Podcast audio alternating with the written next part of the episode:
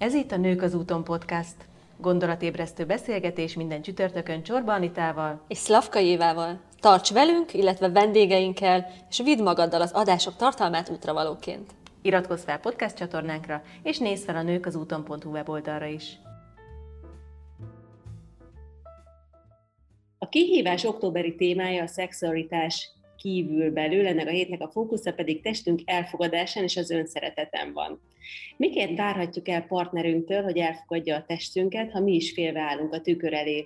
Hogyan érhetjük el, hogy az intim együttlét alatt a pozitív érzésekre figyeljünk, ne a félelmeinkre? Mi segít abban, hogy szabaddá válhassunk, és szeressük úgy magunkat, ahogy vagyunk? Ezekről kérdezzük a hét szakértőjét, Vásárhelyi Dorottyát, pszichológust, szexuálpszichológiai szakpszichológust, stresszkezelőt és kommunikációs trénert. Szia Dorottya, üdvözlünk a Nők az úton podcastban. Sziasztok! Köszönöm szépen a meghívást ezúton is. Testünk elfogadása és szexualitásunk felszabadult megélése, hogyan kapcsolódik ez a két témakör egymáshoz? Nem is tudom, hogy honnan indítsam, de hogy a kettő kéz a kézben jár együtt. Nem annyira meglepő, de hogy így a saját testképünk, és ahogyan gondolkozunk önmagunkról, az nagyon szoros kapcsolatban áll a mentális egészséggel.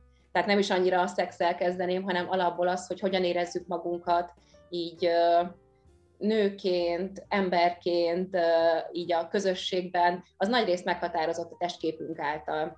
És a, ami ebben egy kicsit ilyen bonyolító tényező, hogy általában nem úgy van, hogy van a testképünk, és az valamilyen, és akkor úgy érezzük magunkat, hanem uh, ahogyan gondolkodunk a testképünkről, úgy fogjuk érezni magunkat. Tehát... Ezt konkrétan hogy kell elképzelni? Hát kvázi, kb. Tök mindegy, hogy hogy nézünk ki objektíven. Tehát nem a valódi vonzalmunkat szoktuk értékelni, hanem ahogyan mi látjuk magunkat is. Nagyon gyakran ez nincsen kapcsolatban egymással. Tehát, hogy lehet valaki... Uh, mások szerint mondjuk nagyon szép, nagyon csinos, vagy egy férfiként mondjuk ilyen nagyon helyes, nagyon vonzó, de ha ő nem így látja magát, ha ő, tehát ha ő úgy gondolkodik magáról, hogy nem tudom, ő itt kövér, itt húsos, itt nem izmos, itt satnya, itt vékony, akkor, akkor neki a testképét ez fogja meghatározni. Szóval, hogy ez itt a veszélyes, hogy nagyon sokszor az objektív testkép és a szubjektív énészlelés eltávolodik egymástól, és ez szokta okozni a mentális problémákat, az alacsony önbizalmat, az alacsony önértékelést, a szorongást, sokszor még ilyen depresszív érzéseket is, és a különböző függőségeket, amiről majd úgy is fogunk beszélni, mint például ez a tökéletes test hajszolása, ilyen szépségmánia, plastikai műtéteknek a, a, a gyakorlása folyamatosan, szóval, hogy nagyon sok minden. Ja igen, és a testedzés függőség, meg a diéták. Ez... Ó, tényleg ebbe vágjunk is bele, most már ilyen in medias res. A testedzés függőség az, az személy szerint engem érintett, és emlékszem a saját testképemre, amíg mondjuk edzettem, nagyon komolyan edzettem, és, em, és érzem a különbséget, hogy most mióta erről leálltam, és egy kicsit egészségesebb mértékben fogyasztam a sportot, és ezáltal átalakult a testem is. Egyébként egy sokkal-sokkal jobb viszonyban vagyok vele. De hát mi nők ugye soha nem vagyunk elégedettek. Ebben segíts egy picit, hogy mik azok a legtöbb, legfőbb problémák, amik felmerülnek bennünk, ez hogyan, hogyan hat a szexuális életünkre, és milyen olyan segéd, nem tudom, segítség van, amivel ezt le tudjuk győzni. Igen, igen. Tehát, hogy például, hogyha visszatérünk így a szexre, akkor igen, mondjuk szorongunk, azért már nem nézünk jól, de hogyha belegondolunk, mi kell egy jó szexuális együttléthez, az, hogy lehetőleg mind a két fél relaxált, ellazult állapotban legyen, és hogy így tud örömteli ingereket megélni valaki, hogyha pozitív izgalmat él meg, és nem tudom, és jól érzi magát a bőrében, de ha én mondjuk azon izgulok, hogy mondjuk ha fel van kapcsolva a villany, akkor fog-e látszódni a narancsbőröm, a redők összegyűrődnek, nem tudom, nem vagyok izmos, akkor, akkor nyilván mi fog történni, nem vagyok ellazult állapotban, egy ilyen szorongásteli állapotban vagyok, és így, így a szexuális izgalmam, nem először is a vágyam visszave, visszavevődik, hogyha használhatom ezt a szót, tehát, hogy csökken a szexuális vágy, ezáltal csökken az izgalom, a nőknél ez a nedvesedés vissza, visszaesése, a férfiaknál pedig a merevedés csökkenése, és ez egyébként nem csak női probléma, tudom, hogy most főként nőkhöz szólunk, de a férfiaknak is a, a szexuális önbizalmát nagyban meghatározza azt, ahogyan gondolkodnak a testképükről, hogyha esetleg így tartanak attól, hogy nem annyira vonzóak a partnerük szemében, az konkrétan kihathat a merevedésükre. tehát hogy visszaesik az izgalom, mi fog történni, hát vagy ö, így ilyen fogcsikorgatva essünk már túl rajta, típusú szexek lesznek, vagy konkrétan fájdalmat is megélhetünk, tehát hogy ez a diszpar, diszpareunia, az a közésülés közbeni fájdalom, mert hogy kérdeztétek, hogy milyen problémák léphetnek fel, hát vagy ez, hogy csökken a vágyunk, csökken az izgalmunk, vagy konkrétan fájdalmat élünk meg, és inkább egyre inkább el akarjuk kerülni a szexuális aktivitást érthető okokból. Tehát mindenképpen cél, hogy valamilyen úton, módon kibéküljünk önmagunkkal. Egyébként a, mi a gyökere ennek a, a, olyan önképnek, ami alul értékeli magunkat? Tehát, hogy ez honnan eredeztethető? Igen, ez konkrétan ahonnan ered ez, az is lesz majd a megoldási lehetőség Már, is. Szuper. Igen, igen, igen, hogy itt érdemes ö, egy kis önismeretet tartanunk, egy ilyen önfeltárást tartanunk, hogy miből fakad ez. Mert sokszor ez a külső, külsővel való elégedetlenség, ez csak úgymond egy ürügy, vagy hogy mondjam, ez így a felszín. Mert a külsőnk az egy kézzelfogható dolog, ahogy Éva is mondta, lehet edzeni, lehet diétázni, bármit lehet csinálni, azon lehet dolgozni. De belül a belső sérülések sokkal nehezebben megfoghatóak, az, hogy bizonytalan vagyok önmagamban, elég jó vagyok-e, szerethető vagyok-e, értékes vagyok-e, fontos vagyok-e. Általában egyébként ilyen kérdések és sérelmek vannak legbelül, és erre rakódik rá az, hogy akkor megfogom a testemet, és akkor minden nap a konditerembe nyúzom magam, vagy eljárok mindenféle arcfelvarrásra, mert akkor biztos jobban szerethető leszek, vagy jobban elfogadható leszek.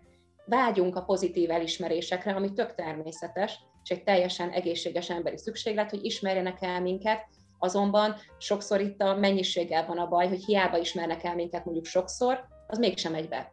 Mert az, az a felszínt kapargatja csak, csak ezt a külső dolgot.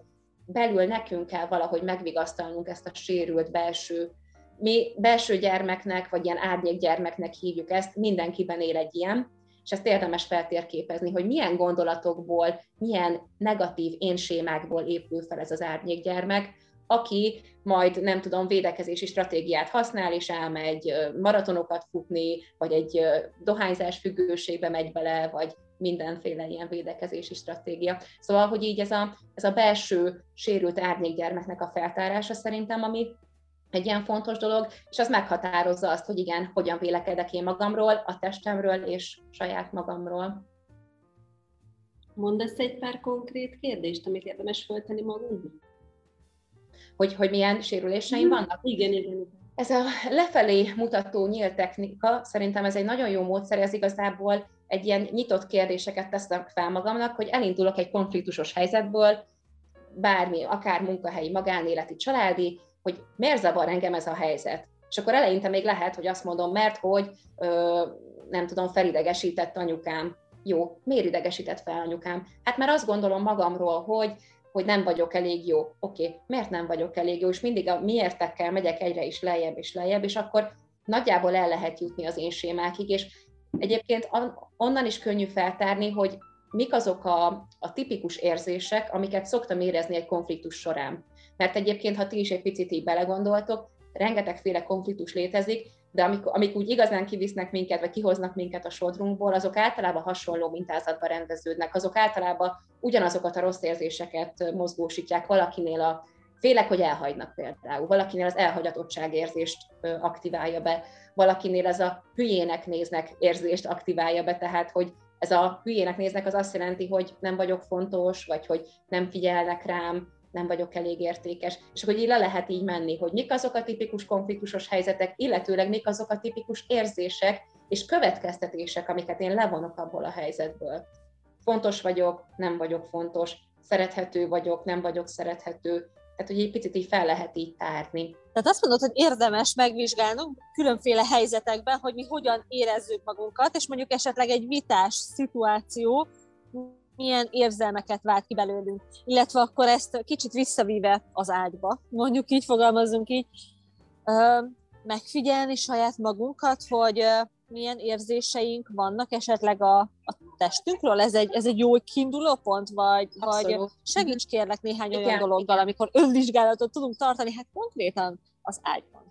Igen, ezért az ágyban azért egy picit nehézkes, hogy nehogy egy ilyen, tudjátok, egy ilyen túlzott önmonitorozás váljon belőle, és akkor már megint már megint nem az erotikus ingerekre, vagy a szexuális ingerekre figyelek, hanem arra, hogy úristen, most mi van. Tehát, hogy én ezt egy ilyen szabadon lebegő figyelemnek mondanám, ha, ha ezt így lehet érteni, hogy így ö, engedem is, hogy jöjjön egy gondolat, de tovább is engedem. Szóval nem mondom azt, hogy úristen, én most nem gondolhatok arra, hogy hogy nézek ki, mert hogyha azt mondom, hogy valamire nem gondolhatok, akkor biztos, hogy arra gondolok. Tehát, hogy azt, hogy megengedem magamnak, hogy vannak bizonytalanságaim a külsőmmel kapcsolatban, de próbálom tovább engedni, és ott visszafókuszálni a figyelmemet a jelenben. Majd utólag, amikor már túl vagyunk az együttléten, nagyon jó módszer, ha szerintem a párunkkal ezt megbeszéljük, hogy egyébként, tehát így feltárulkozni, hogy egyébként bennem vannak bizonytalanságok a vonzalmammal kapcsolatban, vagy hogy esetleg ő adhat egy viszonylag reálisabb visszajelzést, hiszen ő a partnerünk, hogy egyébként ő ezt hogy látja, vagy hogy esetleg biztos egyébként általában azt szokott ilyenkor kijönni, hogy amit mi észreveszünk nők, hogy nem tudom, az a narancsbőr ott, azt ők nem szokták észrevenni. Tehát, hogy ez inkább egy ilyen belső ilyen hiperkritikusság.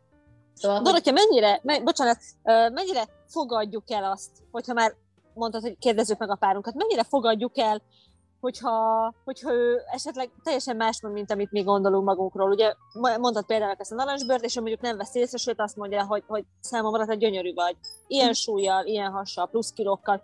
Mennyire látod a praxisodban, hogy ezt a nők elfogadják? Nagyon nehéz ezeket befogadni egyébként. Tehát alapból így nemtől függetlenül a bókot valamiért nem tudjuk befogadni, vagy hogy ez ilyen tök nehéz, de hogy ezen lehet dolgozni szerintem, és hogy jó, hogyha jönnek ilyen visszajelzések, szerintem ezen tudatosan lehet így így, így ügyködni, hogy igenis, nem is az, hogy teljesen így elfogadni, de befogadni.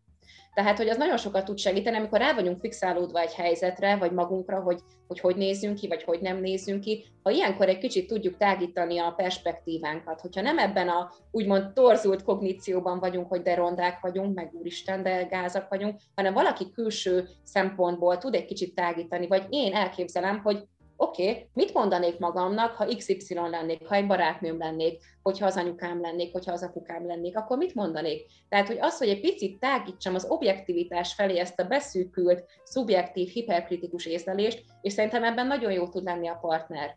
Hogyha nem is így csoda módon így rögtön, akkor én elhiszem, és akkor boldog vagyok, de, de ilyenek, ilyenekre szerintem szükségünk van. Nézzük, hát akkor azt mondod... Ja, bocsánat, mondd csak, Anita, mondj nyugodtan. Nem, Évi, fejezd be nyugodtan, mert én egy picit már tovább szeretném vízni a... Csak egy ilyen kis összefoglalásként akkor azt mondod, hogy érdemes akár különféle nézőpontokból megnézni ezt a helyzetet, és beleképzelnünk magunkat az ismerőseink helyébe, akár a párunk helyébe, vagy bárki helyébe, hogy ő hogyan gondolkodik Itt rólunk, van. Hogy szerintem mi esetleg hogy nézünk, és vajon akkor másként látunk-e saját Igen. magunkra. Tehát, hogy ezzel is el lehet egy kicsit játszani, hogy nézzük meg más perspektívából. Uh-huh. Okay. Én pont azt akartam felvezetni, hogy nézzük, meg kéne nézni egy kicsit az érem másik oldalát, olyan szempontból, hogy mi van, hogyha tényleg valamin változtatnunk kellene. Egyrészt ezt hogyan tudjuk közölni a párunkkal, mert ugye az egy jó beszélgetést indíthat el, másrészt, hogy miután ez egy ilyen kényes téma, hogy amúgy abszolút nem objektíven látják az emberek, ezt Ezt érdemes elindítani, hogy hogyan tudjuk megtalálni ennek a jó módját? Mire gondolsz konkrétan, hogyha azt szeretnénk, hogy a párunk változzon, vagy változtasson valamit? Vagy, vagy mire gondolsz? Mondjuk azt, hogyha, hogyha ugye mondjuk valaki azt érzi, hogy ő valamiért nem vonzó, vagy valami része, és akkor megkérdezi a párját, akkor ő, ő ezt cáfolja, de mondjuk nem, de azt mondaná, hogy nem tudom, valami más viszont tényleg jó lenne, ha változtatnál, hogy ezt Ez hogy lehet uh, úgy kezdeni, illetve hogy nyilván ez a fogadjuk el magunkat, mindenhol ez úgy, ahogy vagyunk, ez minden Bridget Jones filmben is ez folyik, de ez, ez tényleg így van, vagy tehát, hogy akkor hogyan tudunk mégis fejlődni önmagunkban, hogyha, ha elfogadjuk, ahogy vagyunk. Tehát valahogy ezeket tudni egymást. Igen, igen, így hangzik, és egyébként pedig van ez a paradox, hogy egyébként a, a az elfogadás táptalaján tud elindulni a változás és a fejlődés. Igen. Tehát ez a, akár a szülő-gyerek kapcsolatban is meg lehet nézni, hogy akkor tud leginkább fejlődni egy baba, egy gyerek, egy nem tudom, egy kisiskolás, hogyha elfogadást tapasztal otthon, és hogyha támogatást. Tehát, hogy ez, ez az elfogadás szerintem nem kell összekeverni azzal, hogy ráhagyjuk a másikra az összes hülyeségét, meg hogy, tehát, hogy elfogadom őt olyannak, amilyen, de közben tudom inspirálni arra, hogyha esetleg változni lenne érdemes, például, hogy akkor visszatérve a párkapcsolati szituációra, hogy elismerem, tehát ez egy ilyen kommunikációs módszer is, hogy minden kritika vagy asszertív kérés előtt érdemes, tehát ezt becsomagolni egy elismerésbe. Hogy elindulok egy pozitív visszajelzéssel, mondjuk a párom felé, hogy mennyire kedves volt tőle, hogy nem tudom, múltkor hozott valamit a boltba, vagy melyik meglepetést kapott, és hogy ez nagyon jól esett nekem, használok egy én közlést, hogy én ettől fontosnak éreztem magam, vagy ettől úgy éreztem, hogy értékelsz, és akkor ide beletenni, hogy jól esne, ha a jövőben is mondjuk ezt meg ezt csinálnád. Tehát én így gondolnám, hogy, hogy attól még, hogy én elfogadok valakit, lehet inspirálnom őt, vagy kérnem őt arra, hogy akár tartsa meg ezt a jó szokását, akár változtasson még, tehát hogy, hogy még fejlődjön ebbe. És mondjuk, ha itt akkor visszatérve a testképre, mondjuk tényleg meghízott a párunk, bármi miatt, munkahelyi stressz, annyi minden miatt meg lehet tényleg hízni, meg ezek a, a, a élelmiszerek sem segítenek, na mindegy, meg az életmód, de hogy, hogy így elismerni azt, hogy igen, látjuk, hogy mondjuk tesz erőfeszítéseket, és hogy tök jó, és hogy folytassa, és keep going, és, és tehát, hogy ilyen, ilyen, ilyen biztatásba tudnám ezt csomagolni, tehát így tudom elfogadni, és közben inspirálni is. Dorottya, főleg milyen uh, problémákkal szexuális is uh, eredeti problémákkal fordulnak hozzád, lévén ugye szexuál pszichológus vagy. Mondasz néhány tipikus dolgot, ami probléma szokott jelenteni, és hogy ahogy nyilván nem egy podcast adásban fogjuk most megfejteni, hogy konkrétan akkor hogyan is lehet ezt a problémát megoldani, de hogy milyen javaslatokkal élnél uh, azok, azok számára, akik esetleg hasonló cipőben járnak. Itt, a, ami, itt a, beszéltünk itt a nőkről is, a vágyhiány, az izgalom visszaesése, vagy akár a fájdalom, ezek a leggyakoribb ilyen női szexuális zavarok, amikvel így megkeresnek, és általában mindig ezek a gyökerek jönnek ki, hogyha visszafejtjük, amikről beszéltem. Egyrésztről a saját testképpel való elégedetlenség, másrésztről a saját sérült gyermeknek a, a mindenféle ilyen megkövesedett mondata. Tehát, hogy ezekkel szoktunk dolgozni, amit nektek ilyen nagyon röviden most kifejtettem. Férfiak esetében pedig a merevedési zavar az egyik leggyakoribb, amivel megkeresnek, a korai, illetve a késleltetett ejakuláció. Igazából, tehát egy gyökér szinten mindenhol ott van ez a sérült gyermek, elnézést fúrnak. De hogy egyébként nagyon jó, tehát hogy ha nem is megyünk ennyire mélyre, nagyon jó olyan szexuálterápiás technikák vannak, amik tudnak segíteni. Igazából az összes arról szól, hogy hogyan tudunk a jelenben maradni. Mert amit levezettem nektek, hogy amikor nem vagyunk ott fejben szexuális helyzetben, akkor valószínűleg nem is fogjuk olyan jól érezni magunkat, és, és, és nem lesz jó az az együttlét. Tehát ezek az ilyen szexuálterápiás technikák arra ö, facilitálják az embereket, hogy jelen legyenek, és tudatosan legyenek jelen.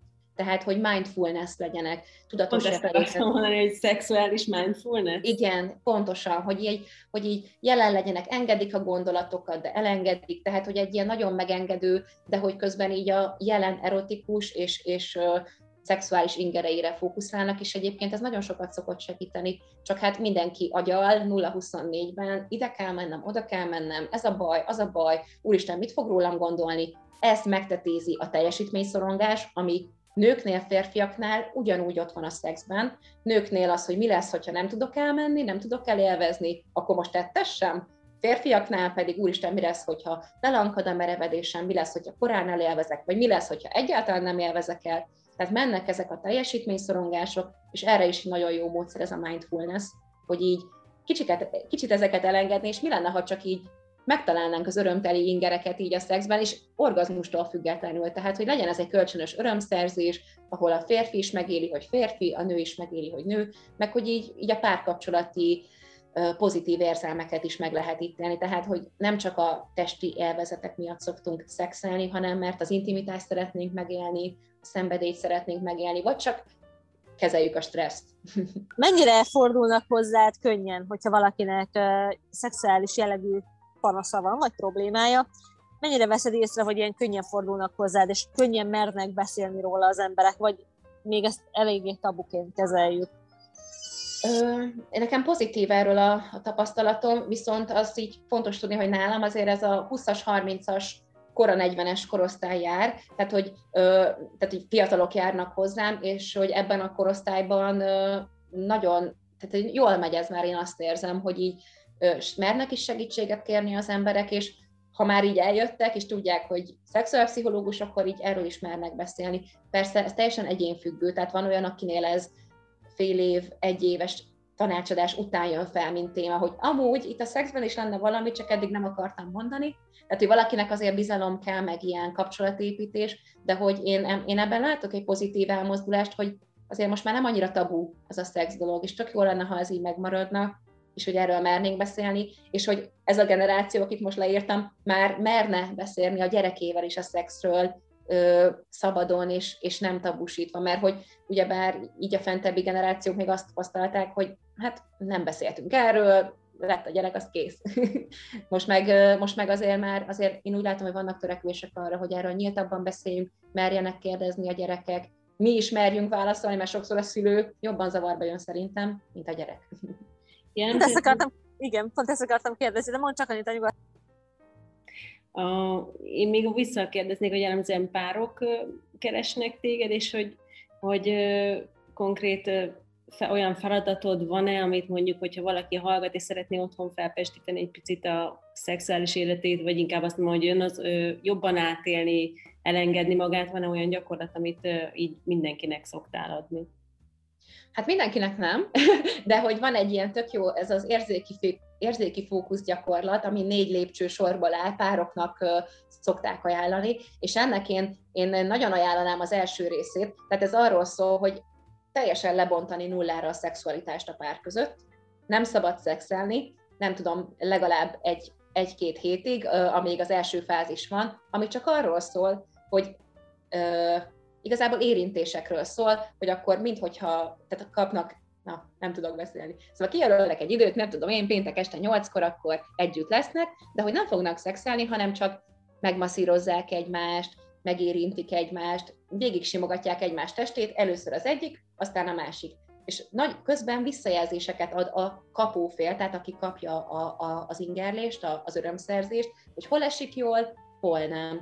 És akkor ez megfordult rá a másik. És ugyanaz, hogy egy kicsit ilyen erotikus jellegű, de közben semmiféle behatolás, semmiféle teljesítmény nincsen, hanem csak az, hogy megismerni egymás erogén zónáit, egymás igényeit, és akkor ez az első lépcsőfok. És azt hiszük, hogy fú, ez nagyon könnyű, de már itt rengetegen elvéreznek, már mint az elvérzést, azt úgy értem, hogy vagy nem bírják ki, hogy ne legyen belőle szex, ami egyébként jó dolog, vagy, vagy, vagy egyszerűen nem értik, hogy ez mire jó. És ez arra jó, hogy megismerjük egymást még jobban, és, és hogy egy kicsit elengedjük ezt a mindennapi teljesítményszorongást és ezt a agyalgatást, és csak a jelenben legyünk addig a húsz-negyven percig, amíg megcsináljuk ezt a dolgot. Gyújtsunk gyertyát, tegyünk be halk zenét, relaxáló zenét, és egy kicsit adjuk át magunkat így az örömöknek, meg az élvezetnek. Ha ez megvan, ezt tudjuk csinálni egy-két hétig, akkor mehetünk tovább a, a nem tudom, a következő szintre, amit jónak látunk. Mire gondolsz következő szint alatt? Tehát mondjuk megteremtjük magunknak az esélyét arra, egy párkapcsolatban mondjuk, hogy két héten keresztül ö, igyekszünk nem szeretkezni, hanem felfedezni egymás testét, akár x idő után is, ha valaki pár éve van együtt, vagy a több évtizede, akkor is megadni az esélyét annak, hogy nézzük meg, hogy most egyébként, vagy egy teljesen új szemszögből, hogy milyen a párunk, mit élvez, mit szeret, és akkor tényleg nem torkol szexbe, ez egy, mondjuk egy ilyen közös megegyezéssel. Igen. És letelt mondjuk a két hét, megismertük egymást egy picit másként, és akkor mit gondolsz, mit értesz második lépcsőfok alatt? Tehát az a jó, tehát akkor ö, ö, jó ez a gyakorlat, hogyha izgalmat fokoztunk vele, vagy vágyat növeltünk, vagy hogy elindult egymás felé ez a kívánás. Mert ugyebár nem lehetett szexelni, nem lehetett behatolni, most csak itt megérintettük egymást. Tehát, hogy ennek elvileg van egy vágyfokozó hatása. Ha ezt mind a ketten megéltük, és, és nem szorongtunk közbe, és jól esett nekünk, akkor mehetünk a következő lépcsőfokra, ami ugyanez, csak már a nemi szerveket is lehet érinteni, ingerelni, de nagyon fontos, hogy nem cél az orgazmus egyik félnél se. Tehát, hogy nem azért kezdem el ingerelni a páromat, hogy ő elélvezzen és visszon, hanem csak azért, hogy tovább fokozzam ezt a fajta izgalomkeltést, ezt a, ezt a fajta vágyfokozást, és hogy még inkább örömöket szerezzek. Egyébként ez a második lépcsőfok. Szerintem ez is nagyon nehéz, hiszen akkor már konkrétan megjelennek azok, a, azok az ingerek, amik régen mondjuk szexhez vezettek. És akkor ezt is lehet így pár hétig gyakorolni, itt is lehet visszajelzéseket adni, hogy amúgy itt jól esett az érintés, ott még csinálhatja, vagy fordítva. Tehát, hogy itt ez. A következő szint pedig már a behatolás, a behatolásos szex, de szintén nem cél az orgazmus. Szóval, hogy itt az egész gyakorlatnak az a lényege, hogy levegyük ezt a teljesítményszorongást és a célorientált szexet, és a kö- ez a következő szint, hogy már ugyanúgy indulunk, ugyanúgy érintésekkel indulunk, simogatásokkal indulunk, és utána lehet behatolni, ha akarunk, de nem kötelező. És akkor van egy ilyen közösülés dolog, és vagy van orgazmus, vagy nincs, nem kötelező. És a negyedik szint pedig az, amikor ugyanígy végigmegyünk a lépcsőfokokon, van ö, szexuális együttlét is, és hogyha úgy adódik, akkor lehet orgazmus is, de nem kötelező. Szóval, hogy az egésznek az a lényege, hogy megengedően forduljunk magunk felé, a másik felé, és csak annyit csinálunk mindig, amennyi jól esik, és nem szabad ö, ö, ö, így nyomást helyezni magunkra, így a orgazmust tekintve. Milyen tapasztalatod? Mert gondolom, hogy azért sok év munkája, mire magunkra tesszük ezt a rossz testképet, meg ezeket a bántó szavakat, hogy mennyi idő ezt, mennyi munka, mennyi idő levetközni, vagy visszajutni egy egészségesebb ön- önképhez. Tehát most aki ezt holnap elkezd, ez nyilván nem holnap utánra, csak hogy mégis nagyjából mit gondolsz, vagy igen. Mi a tapasztalat? Szerintem, tehát senkit nem akarok el, senkinek nem akarom elvenni a kedvét, de ez nagyon sok idő, de hogy ezt nem úgy kell gondolni, tehát hogy fontos, hogy milyen célokat tűzünk ki magunknak, és az reális legyen. Tehát, hogyha én azt tűzöm ki, hogy oké, okay, én adok magamnak egy hetet arra, hogy megszeressem magam, és, és tökéletesen uh, működjek, és, és szeressem a testemet akár szex közben is, ez egy nagy vállalás. Tehát, hogy én, én itt egy nagy önismereti utazásra gondolok, ahol, ami hónapok, akár évek munkája is, de hogyha kisebb célokat tűzök ki, hogy mindig csak egy picit gondolok előre, hogy oké, okay, eddig nem bírtam tükörbe nézni, amikor nem tudom, hol elmentem, és mondjuk tűzem ki azt célnak, hogy igenis, merjek tükörbe nézni akkor. Oké, okay, most már merek tükörbe nézni. Eddig nagyon rossz gondolataim voltak, amikor tükörbe néztem. Legyen az a következő szint, hogy ezeket a gondolatokat próbálom egy picit módosítani, vagy átkeretezni. Tehát, hogyha ilyen kisebb célokat tűzünk ki, így a saját testünk elfogadásával kapcsolatban is, akkor szerintem ez így sokkal könnyebb lesz, és sokkal hatékonyabbnak éljük meg önmagunkat is. Dorottya, mi újság van a szexuális fantáziákkal?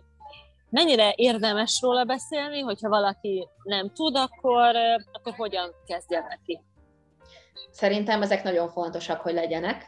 Vagy nem is az, hogy legyenek, hanem inkább, hogy engedjük meg magunknak. Van egy ilyen tipikus szexuális hiedelem, ami egyébként negatívan szokta befolyásolni az elégedettséget, ez, hogy tilos fantáziálni szex közben, vagy szex előtt, tök mindegy. Tehát, hogy tilosak ezek a fantáziák, hát nem tilosak. Tehát, hogy mindenki azt gondol, amit szeretne. Most nem azt mondom, hogy konkrétan mást kell elképzelni, hogy most George Clooney-val vagyok, vagy, vagy nem tudom, vagy a férfi azt gondolja, hogy most Angelina Jolie-val van, tehát nem erről van szó. De hogy le- meg lehet engedni magunknak fantáziákat, és az nagyon jó, hogyha ezekről még beszélni is tudunk.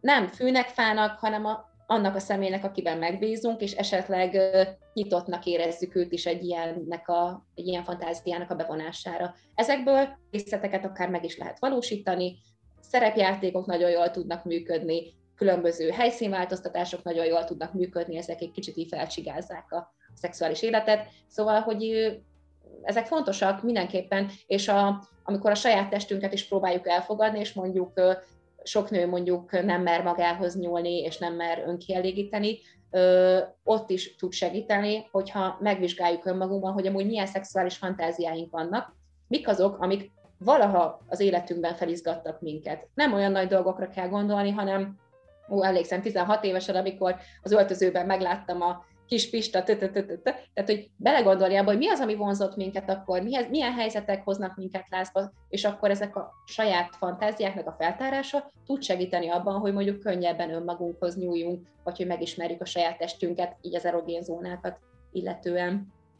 Nekem van egy olyan témám, amit még szeretnék bedobni, bár nyilván egy külön podcast adást is megérhet, ugye a pornófilm nézés azért az elmúlt húsz évben még aktívabban, akár a fiatalkorúaknál, vagy tehát a fiatalabbaknál jelen van.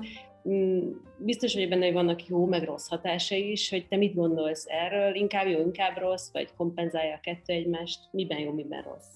Uh, hogy uh, Hevesi Kriszta szokta azt mondani, hogy, hogy kismértékben orvosság, nagy mértékben méreg, vagy valami ilyesmit szokott mondani, és kb. Ez így le is, vagy összegezni is tudja erről a dolgot, hogy, tehát, hogy az nem egy ördögtől való dolog a pornográfia, meg a pornográf tartalmak, tehát hogy ez az emberiség történelmében mindig valamilyen úton, módon jelen volt.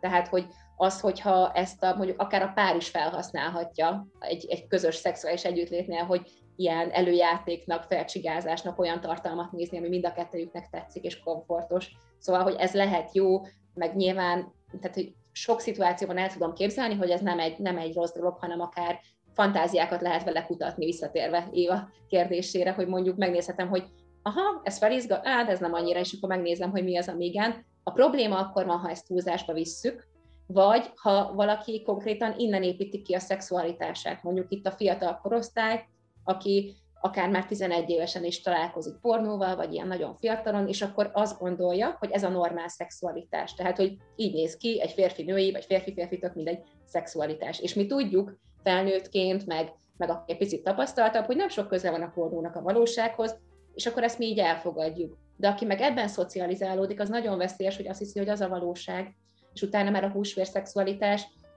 vagy nem lesz jó, vagy valami probléma fog a felszínre kerülni, tehát hogy ez, ez ekkor probléma. A másik, amikor... Azt hiszem, probléma... a pornófilmekben a legkevésbé van jelen a mindfulness, tehát hogy ez... Ott, ott nem, nem, nem, ott a színlelések, a, igen, a színleléseknek van ott a, a helye, és hogy a pornófüggés még, ami, ami szintén egy rossz dolog, amikor a férfi vagy a nő pornófüggővé válik, ami szintén azt okozza, hogy a valódi húsvérszexualitástól távol marad, hiszen annyi pornót néz, meg annyi önkielégítést végez, hogy már nem fogja lázba hozni a valódi, vagy a saját partnerével történő valódi szex. Ekkor tud ez probléma lenni. Dorottya, prüdériával mi a helyzet? Az is valahol egy picit, most visszatérve talán a legelejére, a beszélgetésünk elejére, ö, ott is lehet probléma esetleg a saját testtel való kibékültség, vagy éppen ahol a neveltetés.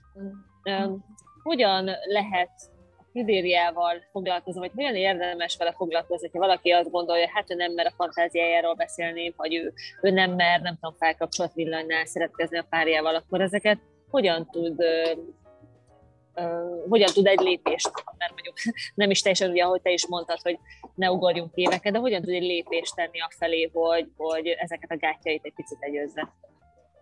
Igen, ezek a konzervatív hiedelmek, ahogy te is mondtad, ez főként az ilyen nagyon szigorú, vagy vallásos, vagy konzervatív nevelésből jönnek, ahol mondjuk ilyen szavakat használtak a, mondjuk a női nemi szervre, hogy a csúnyája, ezek ilyen nagyon gyakori dolgok, hogy, vagy hogy amikor, amit tudjuk, hogy mondjuk óvodáskorban egy teljesen természetes dolog, hogy a kisfiú meg a kislány felfedezi a saját nemi szervét, és mondjuk egy ilyen helyzetben rácsapnak a kislány kezére, vagy rácsapnak a kisfiú kezére, hogy nem szabad, nem szabad oda nyúlni, tehát hogy ilyenek tudják ezeket okozni, hogy ez a tabusítás, vagy még a büntetés és a megszégyenítésnek a kombinációi, hogy ezek így nagyon-nagyon gyökeret tudnak verni, illetve az olyan vallási, hát nem tudom, konzervatív dolgok, amik a, a büntetésre mennek rá, hogy a, a büntető istenképet ö, hangsúlyozzák. Ö, egyébként ebben egy ilyen félig személyes példa, hogy hogy ö, ö, aki mondjuk ismerősöm és, és ö, katolikus helyről jön, és, és így, így nevelkedett, ő, ő mai napig rendszeresen jár gyónni, és hogy kapcsolatban van egy a papokkal, és hogy ott egy tök megnyugtató választ kapott, amikor ezzel foglalkozott, akkor most neki szabad-e szexelni, vagy nem, vagy, és hogy ilyen nagyon ilyen világi, elfogadó tanácsokat adott neki a pap, ami engem annyira feltöltött, hogy igazából nem biztos, hogy erre a büntető istenképre kell nekünk így mindig gondolni, hanem hogy lehet elfogadni, meg lehet ilyen, így, így is ehhez hozzáállni, szóval hogy a, szerintem ami segíthet ilyenkor a referencia személyet, akire én felnézek, akire én hallgatok, legyen az Pál Feri, bárki, tehát hogy aki ö, ebben a világban mozog, de mégis egy megengedő valaki vele konzultálni, illetve felismerni a saját konzervatív dolgaimat, hogy, hogy oké, okay, nem szabad fantáziálni, de hogy miért nem? Ki mondta ezt nekem? Honnan veszem ezt? Általában eljutunk oda, hogy ez vagy egy családi üzenet volt, vagy egy szülői dolog, rendben, akkor ez az anyukámnak az üzenete, vagy a nagymamámé, de hogy így szakíthatok-e én az anyukám üzenetével, muszáj-e nekem ezt továbbvinnem, és akkor itt már van egy ilyen levárás konfliktus is, hogy ez a ö, érzelmileg felnőtté válni, letenni azt a családi dolgokból, ami nem az enyém, és továbbvinni azt, amit szeretnék, mert mondjuk szimpatikus, magaménak érzem, de hogy így elválasztani azt, hogy, hogy nem kell ö, egy az egyben átvennünk mindent. Ez az, ami tud szerintem segíteni, meg megint a, azt a, ezt az ilyen elfogadó, támogató, inspiráló partnert tudom mondani, aki így ebben így türelmes velünk, de közben azért picit kimozgat minket a komfortzónából. Dorottya, én még arra lennék nagyon kíváncsi, hogy a beszélgetésünk vége felé, hogy mostani szakirodalmat, akár könyvet, akár YouTube videót, vagy akár ami könnyen elérhető, javasolsz el, hogy érdemes ebben a témában, vagy amit mindenkinek meg kéne hallgatnia, nézni ebben a témában. Igen, Én pont most fedeztem fel, megint csak Krisztát mondom, Hevesi Krisztának ö, ö, rövid YouTube videóit ö, szexedukációs témában, nyolc-tíz perces egy videó, és ott van a női orgazmus technikáktól kezdve, mit tegyünk a pornófüggés ellen, tehát a legalapabb ilyen kérdések, amik itt is egyébként felmerültek, az, ezek nagyon jók és egész rövidek. A másik, nekem ez a könyv az egyik bibliám idézőjelben, ez a lehet, hogy most fordítva mutatja, a benned rejlő gyermeknek otthonra kell találni. Ez a könyv, ez tele van gyakorlattal, tehát ez egy gyakorlati könyv, ami abban segít, amiről az elején beszéltem, hogy feltérképezni a saját sérüléseinket, konkrét technikákkal, hogy hogyan tudom látni, hogy milyen, milyen sérüléseim vannak, felfedezni a bennünk élő árnyékgyermeket, és megvigasztalni, meggyógyítani őt, és nagyon sok segítséget ad hozzá ez a könyv, ezt mindenképpen az tudom. Az íróját még elmondod, mert ezt nem lehet kiolvasni. Stefanie Stahl, vagy Stahl, nem tudom, hogy mm. kell ejteni, német pszichoterapeuta, őt, őt nagyon tudom ajánlani. Egyébként pedig én magam is írtam cikket így a, a, a szépséghajszolás, szépségelismerés témában, azt is szeretném ajánlani mindenkinek, aki hallgat, meg, meg majd lát minket. Ezt majd belinkelem nektek. Szépen. Évi, fölteszed akkor az utolsó kérdést? Dorottya, hogyha, hogyha egy útra való gondolatot kellene átadnod a hallgatóinknak, ami, ami ebben a témában, ebből az adásból te a legfontosabbnak ítélsz, vagy legfontosabbnak gondolsz, akkor mi lenne az útra való gondolatüzenet? Hát én ezt a megengedőséget mondanám, hogy így legyünk megengedőek önmagunkkal, és empatizáljunk önmagunkkal, mert mindenkivel empatizálunk nagyon sokszor, csak önmagunkkal nem, és hogy szabad hibázni, szabad néha, nem tudom, nem jól teljesíteni, hanem csak így lehetünk néha így emberek, és, és csak ennyi, hogy így magunk felé, és néha megengedéssel forduljunk, ne pedig kritikusan. Köszönjük, kedves hallgatóink! Igen, a megengedés, az biztos, hogy a hétnek egy kulcsszava lesz. Ugye a kihívástagoknak Dorottya egy nagyon különleges feladatot állított össze, ők majd ugye holnap, és hát kedden kapják meg a csoportban, úgyhogy a linkeket, a könyvnek a címét is belinkeljük, majd a show notes-ban, illetve Dorottyának a cikkét is belinkeljük a show notes-ban, Hevesi Krisztával már volt annó beszélgetésünk. Ezt a beszélgetést is linkelni fogjuk, illetve a YouTube csatornát, hogy minél több információt megtaláljátok a témában, hiszen egy nagyon fontos témáról van szó. Köszönjük szépen, Dorottya! Köszönjük szépen, nagyon-nagyon jó volt, a, nagyon inspiráló volt a beszélgetés.